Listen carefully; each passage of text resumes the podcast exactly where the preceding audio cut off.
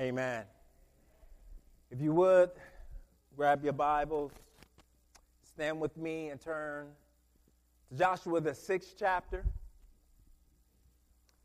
beginning with verse 15. Last week we looked at the, the first half of Joshua 6 and was, and was looking how, how God is the one who, who tears down the strongholds in our lives, those obstacles that have been set up in our heart that cause us to uh, oppose him to what he wants to do.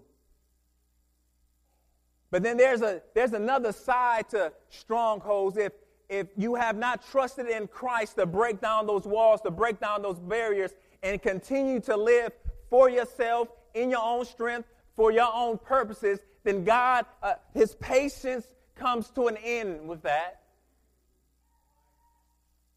And we see in the text today that God's patience has come to an end for the Canaanites.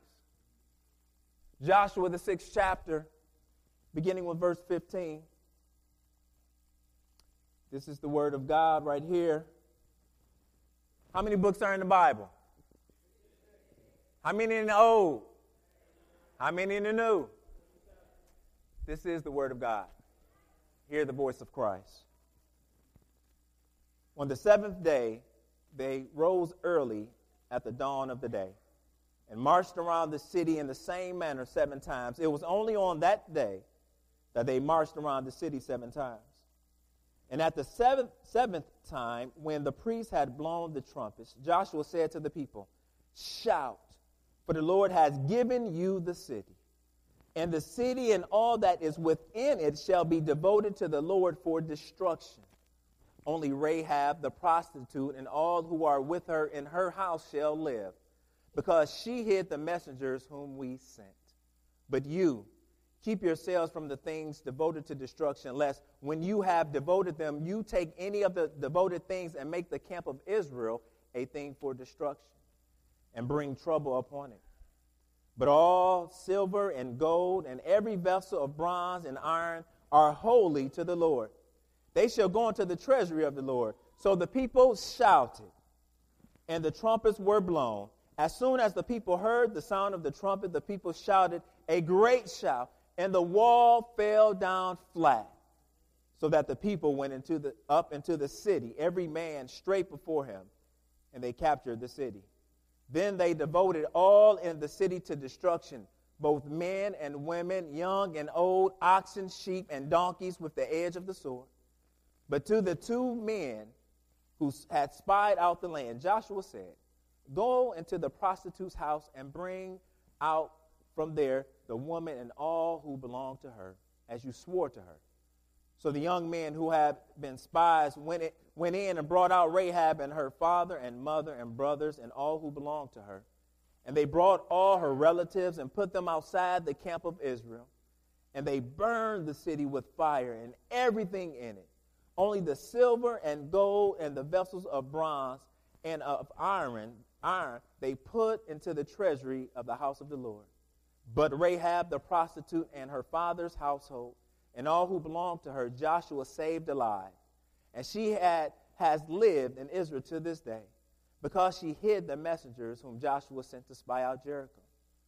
Joshua laid an oath on them at that time, saying, Cursed before the Lord be the man who rises up and rebuilds this city, Jericho. At the cost of his firstborn shall he lay its foundation, and at the cost of his youngest son shall he set up its gates. So the Lord was with Joshua, and his fame was in all the land. May the Lord add a blessing to the reading of his word. You may be seated. I'd like to put a tag on this text before us this morning. Only God can judge me. Only God can judge me. Let us pray. Father, we thank you this morning for being marvelous, for being mighty, all by yourself. Father, you don't need us now, and you have never needed us. For you, our triune God, God the Father, God the Son, God the Holy Spirit. You were satisfied in yourself. Yet, Lord, you have chosen to pour out your love upon the people, your creation. So, Father, upon this day, may we experience your love in new and miraculous and mighty ways. May we see our deep need for you, for your spirit, for the forgiveness of sin through Jesus Christ. And may we run to you and not from you. Father, today, may you cause one to stop running, to stop chasing the affections, uh, chasing the, the care, their cares for this world, and may they set their affections upon you. Father, whatever issues of life may be going on right now, may you give us that extreme confidence in knowing that you're greater, that you are good. So, Father, may you pour forth your spirit upon us right now, that you give us eyes to see and ears to hear and hearts that would receive this word. May we be changed. Father, thank you for the great privilege you've given me to break forth your word. Father, may you hide me. Hide me behind your cross. May the words of my mouth and the meditation of my heart be acceptable in your sight. O Lord, my rock and my redeemer. Be glorified today, Lord. In Jesus' name we pray. Amen. Amen. One question that I pray to always keep before us at all times is that if we really believe what we said we believed about the Bible, what would our lives truly be like? And what would the lives of those we come in contact in this world be like as well? If we really believed everything that the text of Scripture said, how would that impact your day to day? What you said, what you did, or where you went? You know, Hebrews, the ninth chapter and 27th verse, tells us, and it is appointed unto man to die once, and after that comes judgment. Matthew, the 16th chapter, eh, uh, in the 24th verse, Jesus is speaking, and, and he says that when he comes back, he will repay everyone for what they have done. So when we think about the text of Scripture and we look at the text of Scripture, we see running through, through Scripture this thread that, that one day we will all have to give an account for what we have done, what we have said, how we have lived. Judgment.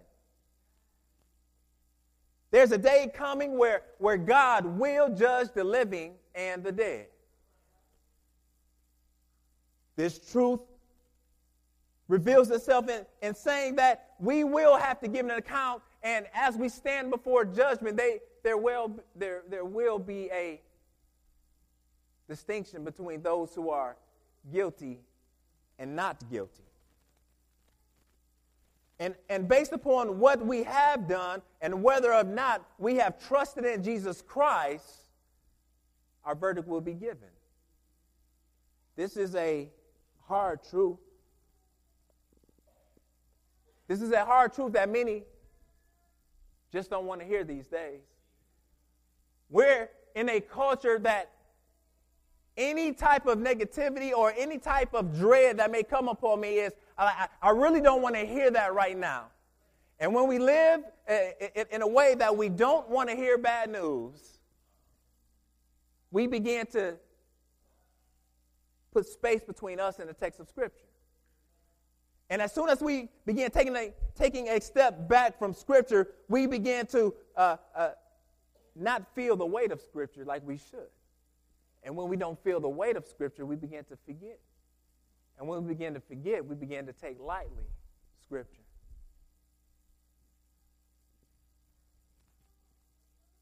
When we take lightly Scripture, then we can begin to live how we want we can begin to function outside of the Word of God and live according to our own desires, becoming our own God. When we live outside the, uh, the Word of God and, and, and to do lives for ourselves, then we can begin to trivialize the things of God and we can live by, uh, by mantras only God can judge me. As if my judgment is, is worse than what God could do.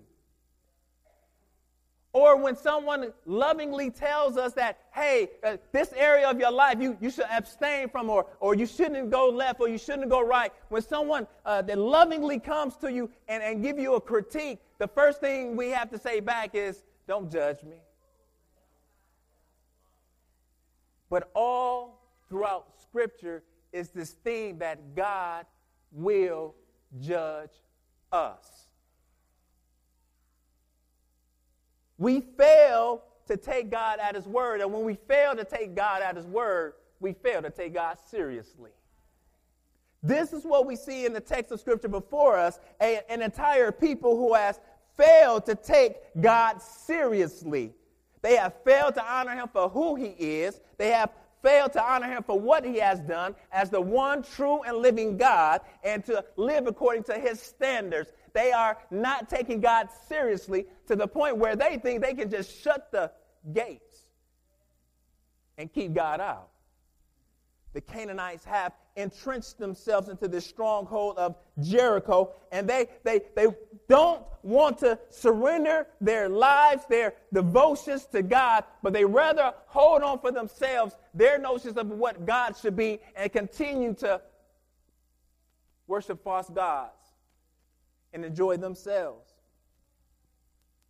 But, beloved, this text shows us that God will judge sin.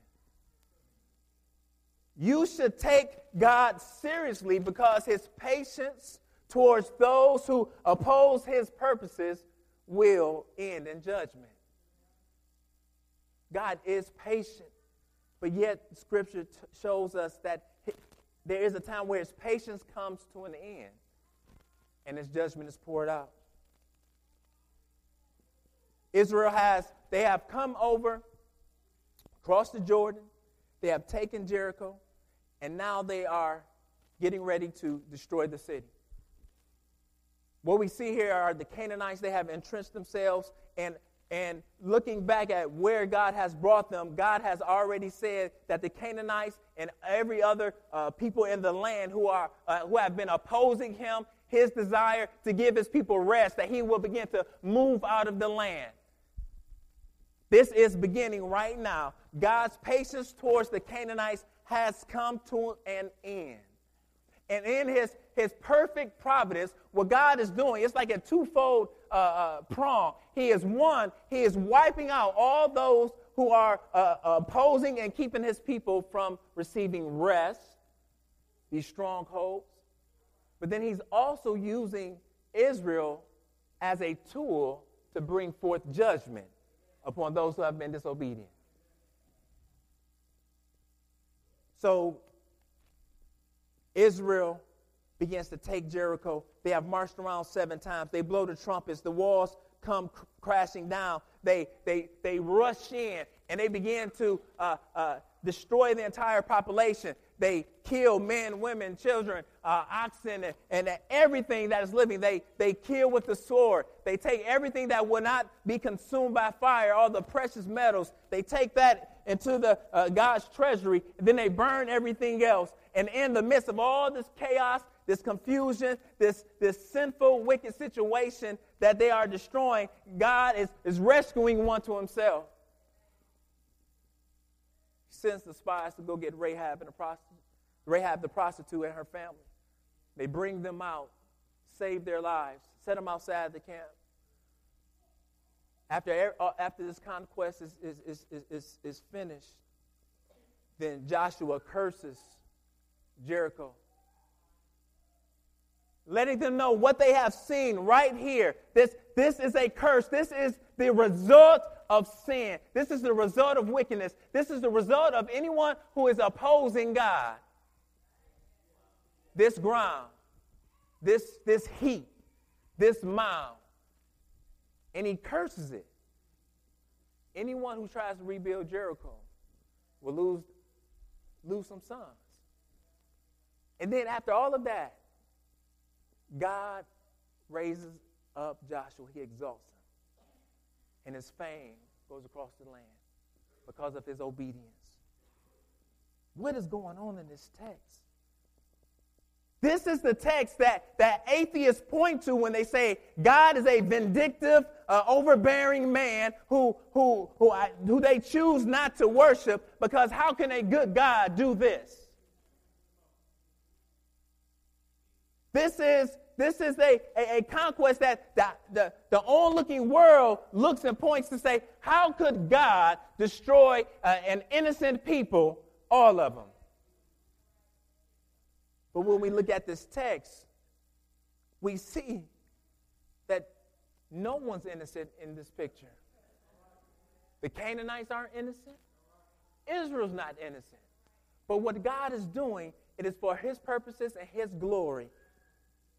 A central theme in this text is the complete annihilation, destruction of Jericho. Verse 21, we look, uh, verse 21, then they devoted all in the city to destruction, both men and women, young and old, oxen, sheep, and donkeys with the edge of the sword.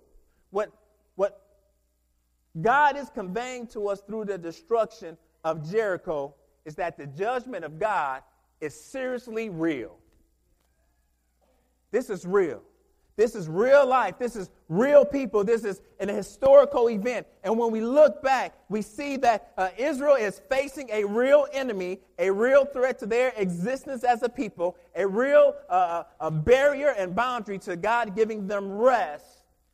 And God says, to those who are opposing me in this conquest of the land, I want you to devote them to destruction. What does that mean? This word here in the Hebrew, it, it, it means to, to ban. What is ban? The, this devoted thing. And what it means is to devote something to destruction, that this thing has been given over to complete destruction as an act of sacrifice to Yahweh for a city to come under uh, the ban to be devoted to destruction, that is a death sentence to that entire city. When we look at the mercy and the kindness of God, and we see that He is redeeming a people who are fallen and broken in sin, and He ransoms, he ransoms them out through the blood of Jesus Christ. But when a city comes under a ban, that there is no ransom. Leviticus tells us that when the city is under the ban devoted to destruction, you cannot ransom that city. There is not another chance, another opportunity. No thing could be ransomed. Everything living was killed, everything was burned. All the precious metals were given to the Lord. Well, why? Part of this is because of the Canaanites' wickedness. This was a wicked people. And, and the things that they done before the sight of God is called, they, the text calls it abominable. Turn with me to Deuteronomy, the 18th chapter. Let's look at this people. Deuteronomy, the 18th chapter. Let's look at verses 9 through 14. This will kind of give you an idea of who, who, who these Canaanites were. It says, When you come into the land that the Lord your God is giving you, you shall not learn to follow the abominable practices of those nations. When you come into this land, there's some things I, I don't want you to do. They're so wicked, they're, they're, they're so terrible that I want you to keep your hands from them. Do not, uh, do not mimic, do not copy these people.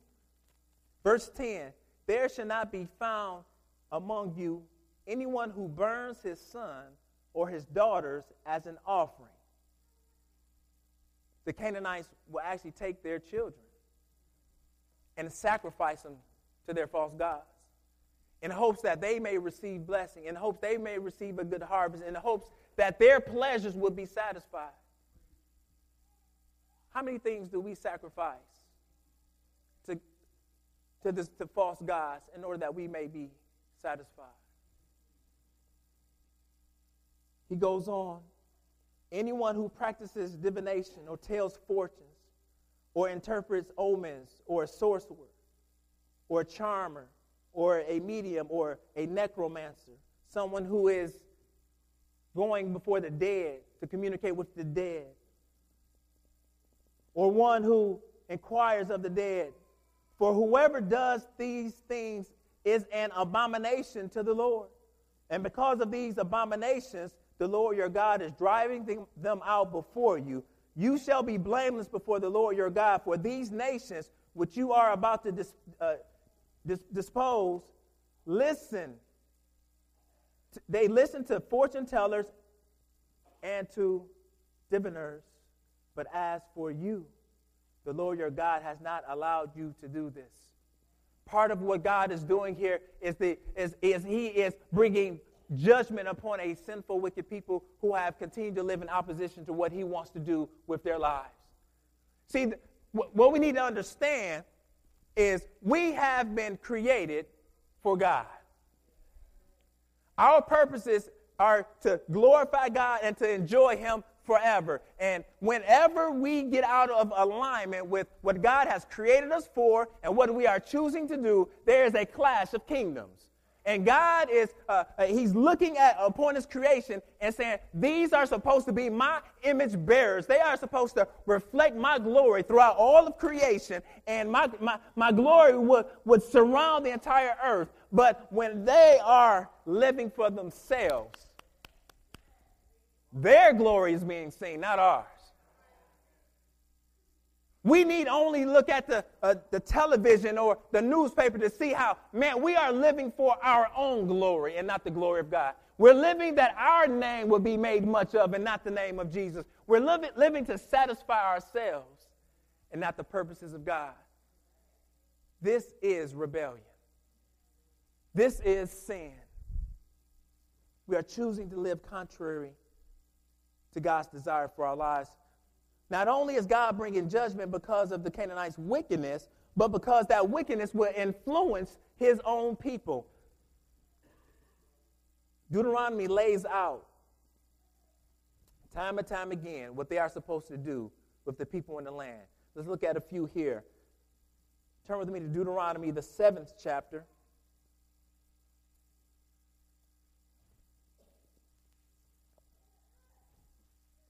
Beginning with verse 1.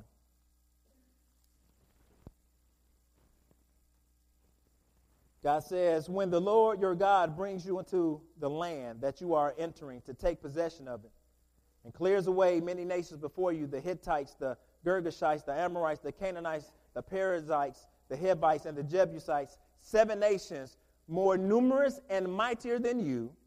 And when the Lord your God gives them over to you and you defeat them, then you must devote them to complete destruction. You shall make no covenant with them and show no mercy to them. You shall not intermarry with them, giving your daughters to their sons or taking their daughters for your sons, for they would turn away your sons from following me to serve other gods. Then the anger of the Lord would be kindled against you, and he would destroy you quickly. But thus shall you deal with them. You shall break down the altars and dash in pieces their pillars and chop down their uh, Asherim and burn their carved images with fire. Uh, Israel, you're my people. When you are going to this land, don't allow their sinful practices to influence you. Deuteronomy, the 20th chapter. Beginning with verse 16.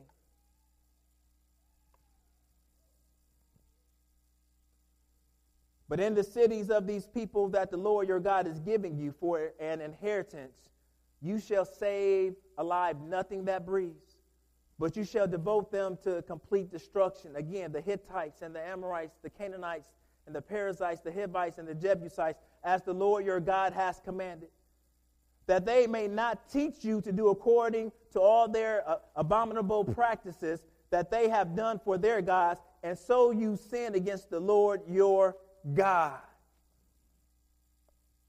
Israel, do not be influenced by them. But what's the big deal here? What's the problem? Why, why is God so upset with the Canaanites? Their refusal to be image bearers. This is disobedience to the first commandment you shall not have any other God besides me. They are choosing to live for themselves, to worship false gods, ones that are, have been created for their own pleasure. They have formed and fashioned and shaped a God that meets their needs, that satisfies uh, their deep desires. They are making, they have made a false God and are beginning to worship again. How often are we setting up false gods in our lives? We say we worship the one true and living God, but, but we have created at times a false God in our minds and we begin to worship God according to our standards versus what He has declared for us in Scripture. We begin to do things our way. What does that mean for us? When we look at the Canaanites being judged for their wickedness, we must understand that we must worship God alone. Not the culture, not this creation, that we have been created for the purposes of glorifying God and enjoying Him alone forever. Whenever we begin to sit upon the thrones of our own hearts, doing what we want to do, saying what we want to say, going where we want to go, because we want to do it, we have just created a false God and we have begun worshiping it. We are bringing sacrifices of time to this God. We're bringing sacrifices of money to this God. We're bringing the sacrifices of our body to this God, and we are lifting up this God and worshiping this false God for our own pleasure. God will not have that. God is showing us in the text that we must only worship Him. But also, He's showing us that we must keep away from devoted things. God has called us to be a peculiar people, to be different, to be set apart. But when we continue in, in life to take part in, in, in everything that the world has to offer without setting ourselves apart, we begin to fall into this trap of taking part in these devoted things. God has called us to be light in darkness. He has called us to, to show forth the glory of, uh, uh, uh, of Jesus Christ within this entire world. But when we uh, become undercover Christian, when all of a sudden we're afraid to, to speak up for Jesus, when all of a sudden we begin to, to hide the fact that God has called us out of darkness into his marvelous light, when we begin to uh, uh, enter into conversations that uh, we used to enter into or go to places where we used to that, that were sinful, that all of a sudden we become undercover. We're enjoying these devoted things so much that we won't take a stand for God. When we see the reality of judgment upon entire families, can you imagine? being a Canaanite, you think you think you got it going on. You you looking at Israel and saying what they want with my stuff. And they rush in, slaughter everybody. Judgment is real. And when we understand and begin to comprehend just how deep our sin is, and how much God hates our sin, one thing it should do for us, beloved, it should mobilize us for missions. Because if we have the truth, if we have the, the, the word that will set the captives free, and we know that judgment is coming, that judgment is real, and judgment will take out entire families, then the, we should be mobilized to missions. We should, should, should be the, the, the people on the front line saying, there is a way of salvation, there is a way of deliverance, and his name is Jesus Christ. But yet, we're so worried about ourselves that we won't say a mumbling word. We will walk in our job and leave our job. We will walk in the stores, go to uh, Thanksgiving banquets, go to Christmas dinners, and we won't speak the name of Jesus to anyone. And we're looking at people we claim we love, we will die for, and we won't even tell them about Christ. If we believe what we said we believe about God's word, and we know that God has rescued us from judgment, when we look at our cousins and our uncles and aunts, and we choose not to say a word, about the goodness of God and what He's able to do? We are allowing people to fall headlong into hell. We don't have to worry about the results. God just calls us to communicate the message. We just go and tell. We should be mobilized. We should just tell about what God, had. let me just tell you about what God has done for me. Let me just show you why, how God took me from my, my, my brokenness, how he cleaned me up, turned me around, and, and he has set me on the right path. Look what God has done for me through the blood of Christ. You take God seriously when you begin to understand that judgment is real.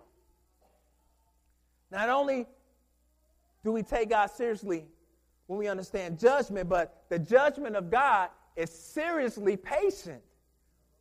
When we look at this text, we say, well, man, why is God destroying them? If you knew the amount of time God had given the Canaanites to repent, back when God was making his covenant promise to Abraham, at that moment, Genesis 15, 16, he says that uh, now is not the time. Why?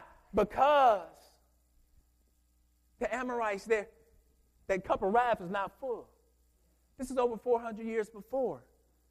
So when we look at the Canaanites, we don't, we don't say, well, God, he, he's vengeful and, and, and he's mean and he's upset with these people. No, we say, man, God is patient. We know that the, Canaanites knew about Israel's God. This is Joshua 2. Rahab had spoke the, the complete history of what they had been doing. They knew about the goodness of God. They knew that he was the one true, living, mighty, powerful God, but yet they still chose to close the doors on him. Jericho, Jericho wasn't the first city to experience judgment from God. Think about Noah.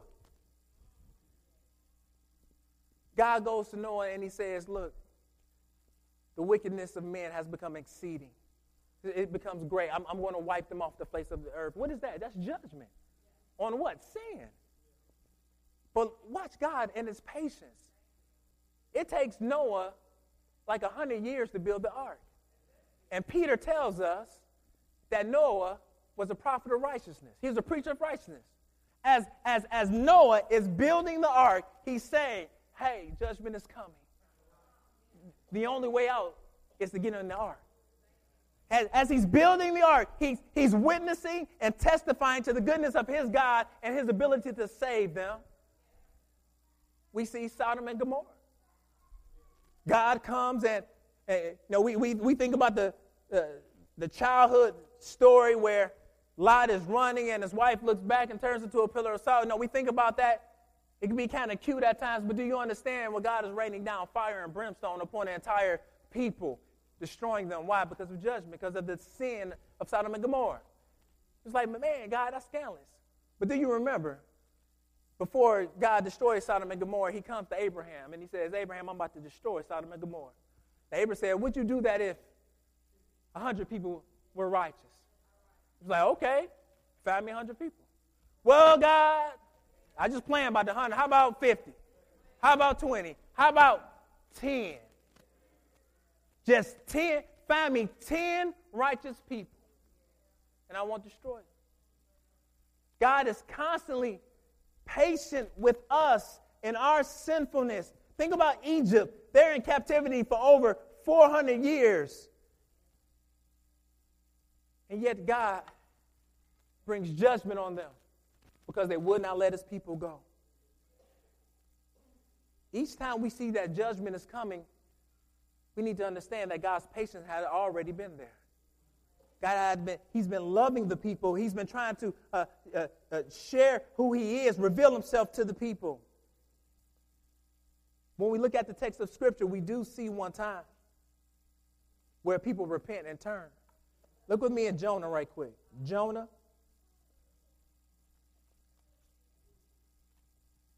the third chapter. Because Jonah is running from his call to preach the gospel message to Nineveh.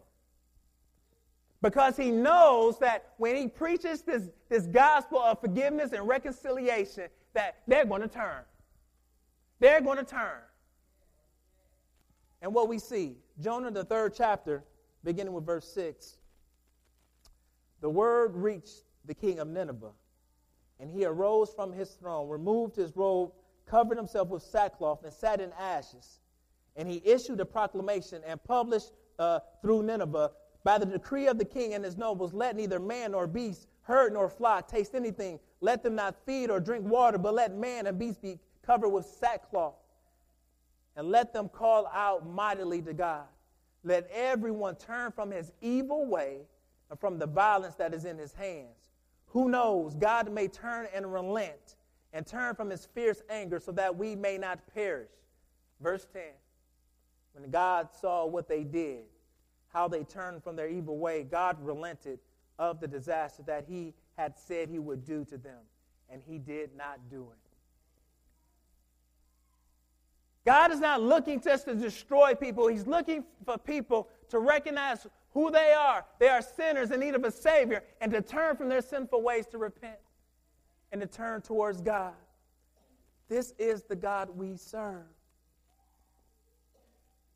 For the Israelites, this will be a reminder to them of Exodus 34. When God reveals himself to Moses, when, he, when, when Moses asked to see his glory,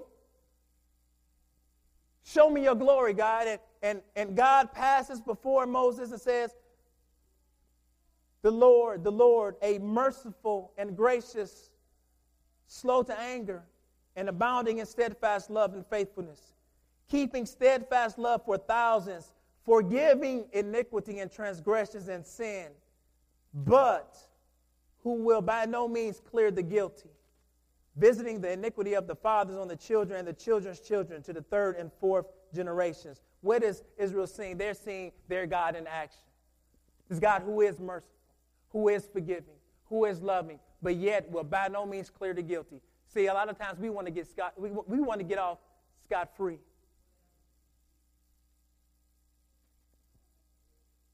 God has a desire that we would turn and repent. And when we understand the reality of God's judgment, it, it, should produce in each one of us a sense of patience. It should produce patience. We've been praying for that wayward son, that wayward daughter. We've been praying for that husband, that wife. We've, we've been praying for, for, for them down the street. We, we've been praying over situations, and, and it, it seems like we get real impatient if God don't change it the next day. God, don't you hear me praying? Didn't you hear? I, I, I, I made a prayer closet and everything. Didn't you hear me? The situation's not changed. But yet God doesn't call, He doesn't give us a timetable. He just calls us to pray, to graciously love those who, who are in sin. We can't become impatient to what God is doing because guess what? God has been patient with us. Has God been patient with you? Have you been acting a fool for a while? Was there, was there, was there a time in your was there a season in your life where God was patient with you? See, I don't know about you, but there's been seasons in my life where, where I thought I had it all together and I was going to do life on my own, but God was merciful and patient with me during those seasons.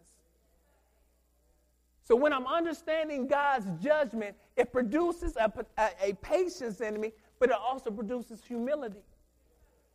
Because what God is saying to Israel, He's saying, now I'm going to wipe out these people because of their sin, but, but, but don't think that you're much better. I'm just using you for my purposes. You're just my people. So when I think about God's judgment, I need to, I need to be humble and say, God, but by grace. Only because of your goodness, only because of what you have done, only because you chose me, only because you pursued me. I, I, there was nothing that I was doing that was so that was so spectacular that you said I got to get him on my team. It was the opposite way. So as Christians, what God, what God does when he shows off his judgment, he produces in his people a patience and a humility, knowing, knowing that had it not been for the Lord, there I would have went. It is but God's grace that has changed my heart. It is but God's love that has, that has made me repent. You take God seriously when you understand that his patience has kept you. But then lastly, we see in this text that the judgment of God seriously saves. It seriously saves. Verse 23, he, he, he says, So the young men who had been spies went in and brought out Rahab and her father and mother and brothers and all who belonged to her. And they brought all her relatives and put them outside the camp. As we looked at before in the story of judgment and mercy, we see that God is rescuing a single family out of this wicked nation, out of this wicked system. God is, is, is rescuing. He's being faithful to his word. When, when, when the spies were leaving Rahab, they said, Put, hang the scarlet cord on your window. Because when we come, we will see that and be reminded about the covenant that we have entered in with you, and we will not destroy you, but we will rescue you. That scarlet cord would remind us that you have confessed Yahweh as your God. That scarlet cord would remind us that you have renounced your rights to be a Canaanite and you have chosen to, to put on uh, Jesus and, and to trust in the God of the Israelites. That when we see that scarlet cord, it will be a reminder that it was because of your faithfulness, your, your love for Christ in motion, that we were kept. So God is being faithful to his promise and he rescues this lone family out of this perverted, wicked, and sinful culture. They are rescued and brought outside the camp. Why are they brought outside the camp? For ritual purification purposes before one, uh, coming out of that wicked, Gentile, pagan culture, they, they were unclean. But they bring them and they, they, they, they make a place for them outside the camp so that they can be, begin the process of purification. And when they walk through that process of purification, God will bring them into the midst of the camp because the text tells us in the midst of the camp is where God dwelled. And he could not have anything unclean inside the camp. So he says, I'm going to be good to you. I'm going to rescue you and I'm to bring you outside. I'm, I'm to set you to the side. I'm not to allow none of this turmoil to touch you. I'm to set you to the side. We're to get you together, and I'm to bring you inside the camp. God is faithful, and his judgment, it, it, it, it causes us to run towards him.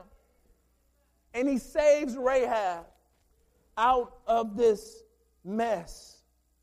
What does that mean for us when we look upon this?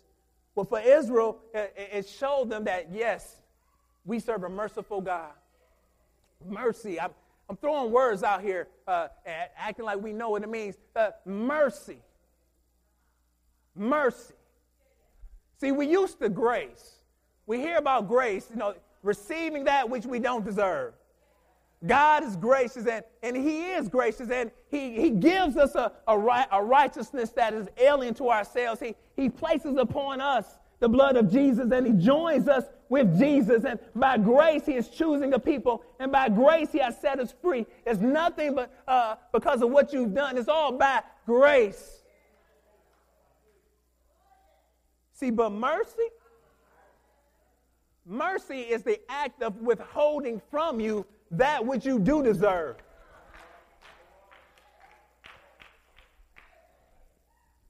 For, for us to see God as merciful, we, we actually have to reflect on that I might have some mess in my life.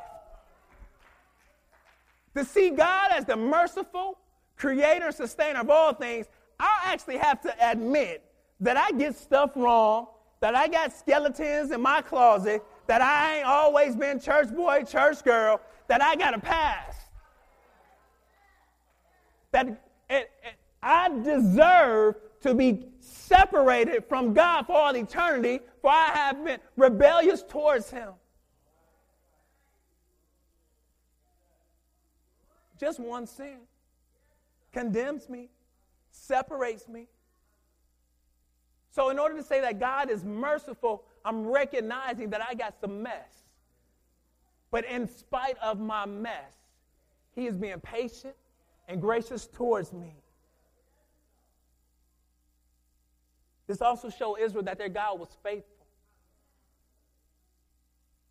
He's demonstrated to them his faithfulness. See, but for an Israelite, that would have been easy.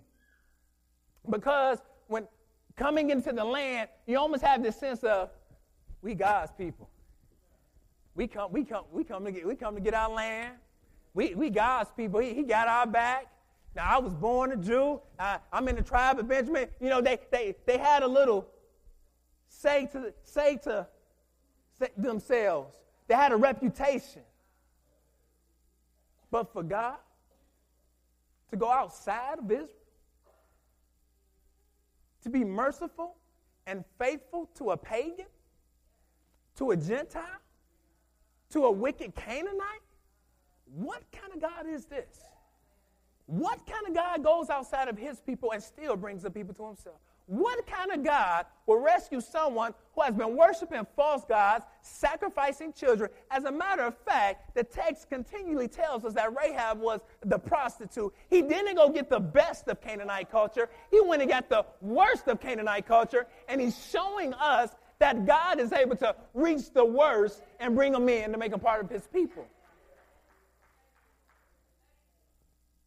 God is faithful. So we see that God is merciful to us, that He has withheld from us that which we deserve. Sister Pauletta, she said it earlier, God has been protecting us from danger seen and unseen. It's that unseen thing that gets me. Because I know what I see.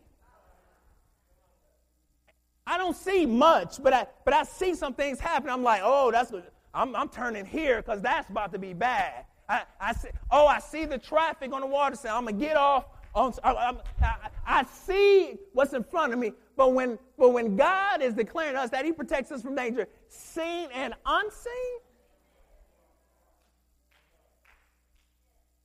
He's, protect, he's protecting us from mess that we started way back when. The consequences of what we've done way back then, God is protecting us from that mess right now. Do, do, you, do you understand that those, those foolish conversations, those foolish fights, those where you were, you're wrong place, wrong time, God is even protecting you from those things right now. And we don't even see it. God is cutting off conversations. He's making people forget that they even mad at you. Well, why was I mad at them? I can't even remember. He's, he's causing things to take place to protect you right now. But most of all, we see here that only God can save us. Because the text tells us, For all have sinned and fall short of the glory of God. What does that mean?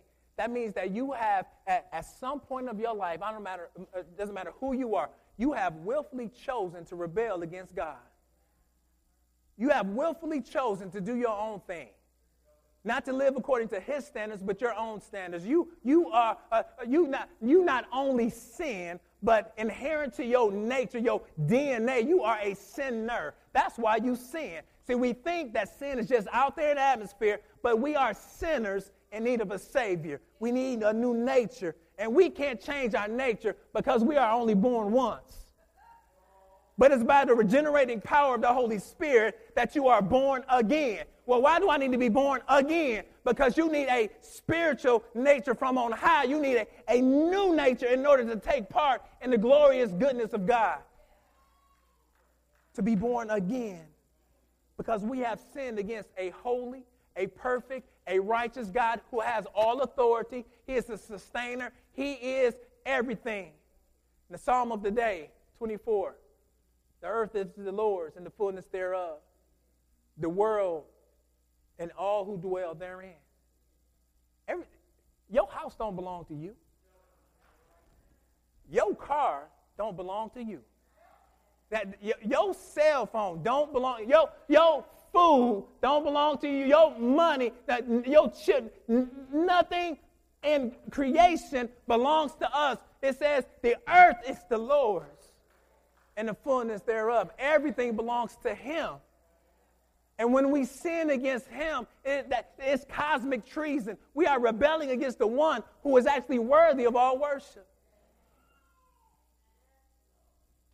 We choose to be our own gods, thus causing a separation between God and man.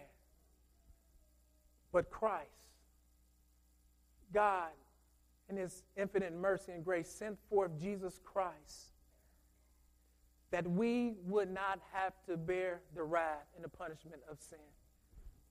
Romans 3 23 through 26 tells us this For all have sinned and fall short of the glory of God, and are justified by his grace as a gift through the redemption that is in Christ Jesus, whom God put forward as a propitiation as one who would satisfy the righteous wrath of God as judgment is getting ready to be poured out upon your life. Jesus steps in and he blocks you like, like he's Secret Service and a bullet is coming. He, he stands in the way of God's wrath, the propitiation, and is placed upon him instead of you. Why did he do this? This was to show God's righteousness. Because in his divine forbearance, he passed over former sins. It was to show his righteousness at the present time so that he might be the just and the justifier of the one who has faith in Jesus. What does that mean? Not only does God uh, call us to live this life, not only is he, he set apart, is he uh, completely uh, righteous in all of his ways, and, and we are sinners, he says, Not only will I be just, but I will send one who will justify you, and that's me. You can't save yourself, but I can. And he sends forth Jesus to save us from our sins. But unlike the Canaanites, we must respond. The strongholds of our hearts have to be crushed. And we have to come before Jesus say, I can't save myself. I can't go to enough church services. I can't go to enough prayer meetings. I can't do enough nice and good things to save myself, to cover my sin, because my sin is that deep. But only the blood of Jesus can save me. And you cry out to God, Lord, I am a sinner in need of a Savior. Save me now by grace through faith, because I believe that you have done this. You take God seriously when you understand He's the only one who can save you. See, but the thing is, time ran out for Canaan, the Canaanites. Judgment came. But God is calling us today. And He says, In a favorable time, I've listened to you. And in the day of salvation, I have helped you. Behold, now is the favorable time. Behold, now is the day of salvation. You know, we often think that we just got plenty of time to get right with God. But let me tell you, anytime we sin, we are in danger of setting ourselves up where we can never come back. When we willingly disobey God, we are taking His grace for granted as if God owes us something. And when we are living for ourselves, doing our own thing, uh, we think that we can just come back to God when we're ready and when we want to. But all we have to do is look at Romans 1 to understand that there's a time in your life where uh, you, you've been uh, in opposition to God.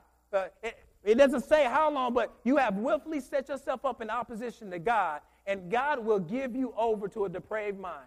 That's, that's, that's, that's, that's a New Testament way of saying that you have been devoted to destruction. That's a death sentence. There's no, no one will be able to save you or ransom you because you have chosen to live in opposition to the will of God for your life. Don't take God's grace for granted. Like you can cash it in whenever you want to. It was you, you didn't earn it in the first place. How do you think you can keep it in your pocket? Why I just go back for grace. Well, I know I'm about to sin, but I ask for forgiveness in the morning. Well, how do you know that forgiveness will be there in the morning? How do you know that tomorrow is, uh, is a day that you can come to Christ? T- today is the day of salvation. Right now, this moment, God is calling you. Judgment is coming. God has been patient. His patience ended for the Canaanites, and guess what? One day his patience will end for us. And when we stand before the judgment throne, there's only one answer we can give, but why should you be allowed into my heaven? I, I, I can't come before God and say, because I went to church. I can't come before God and say, because I was baptized. I can't say uh, uh, before God because I memorized the books of the Bible and a few Bible verses. I can't say, well, I was a good person. I can't say my good outweigh my bad because, uh, truth be told, all of that is a lie. The only thing that I can say uh, before God is that Jesus Christ died for my sins and I trust Him. I trust Him. That's my only hope. That's, he's my only salvation. So only through repentance and faith in Jesus can we be saved from this pending judgment to come. The judgment of God is seriously real. It touches real lives. Some of you may be going through judgment right now because of disobedience. We may know someone who's going through judgment because of their disobedience. But the judgment of God is seriously patient. It's not like he flipped the script on you last night and changed the rules of the game. He's been patient, he's merciful. But the judgment of God should help me realize that I am a sinner in need of a Savior and cause me to run to Him because the judgment of God seriously saves. Let us pray. Father, thank you for your patience towards us, for your kindness towards us, and for your mercy towards us. Father, truly you are the judge. But Father, tonight, this, this, this, this morning, I ask that someone here who is choosing to live in opposition to you will recognize that judgment is coming and that they must throw their lives upon the mercy seat and cry out that Jesus be their Savior, that they will be rescued. So, Father, we ask that your Spirit will come, that you will break up hard hearts. May you convict us of sin, help us to see how we have fallen short, but help us to be encouraged to know that those who are in Christ Jesus are secure that there is no condemnation for those who are in Christ Jesus. Father, we love you. We thank you. In Jesus' name we do pray. Amen.